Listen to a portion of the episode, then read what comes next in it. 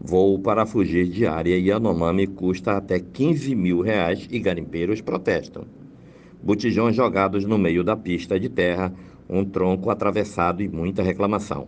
Um vídeo obtido pelo site UOL mostra os garimpeiros revoltados com pilotos de aviões e helicópteros que estão exigindo 15 mil reais por pessoa que deseja sair da terra indígena Yanomami.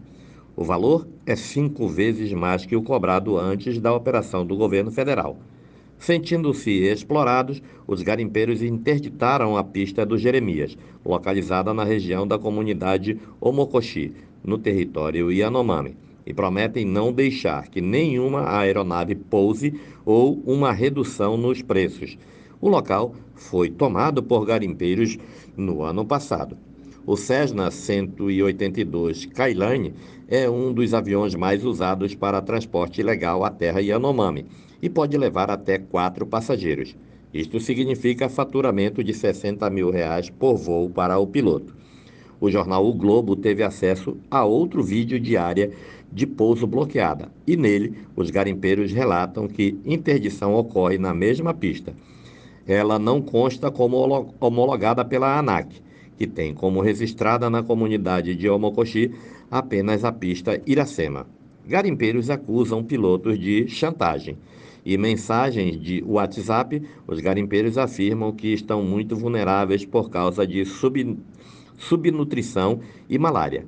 A inflação no preço dos voos é vista como uma chantagem por parte dos pilotos de avião e helicópteros com pessoas que correm risco de morrer se não deixarem a região.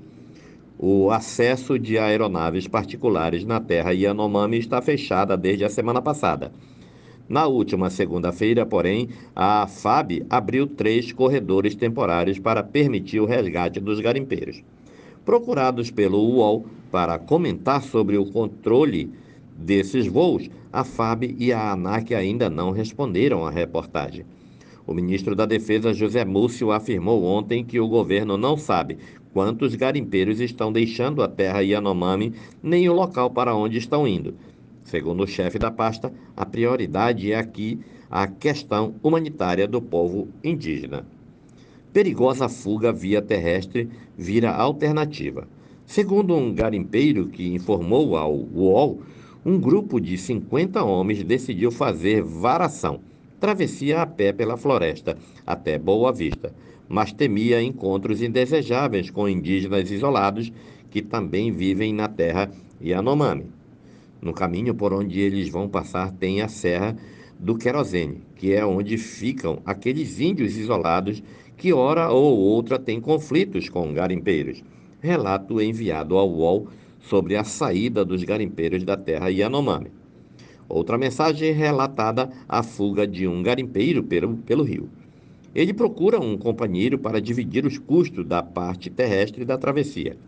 A saúde comprometida aparece na conversa por WhatsApp. Abre aspas. Já arrumei a canoa para ir hoje ou amanhã. Alguém pode me ajudar com um pouco para mim pagar a caminhoneta até a cidade? Estou com muita malária. Fecha aspas. Escreveu o garimpeiro.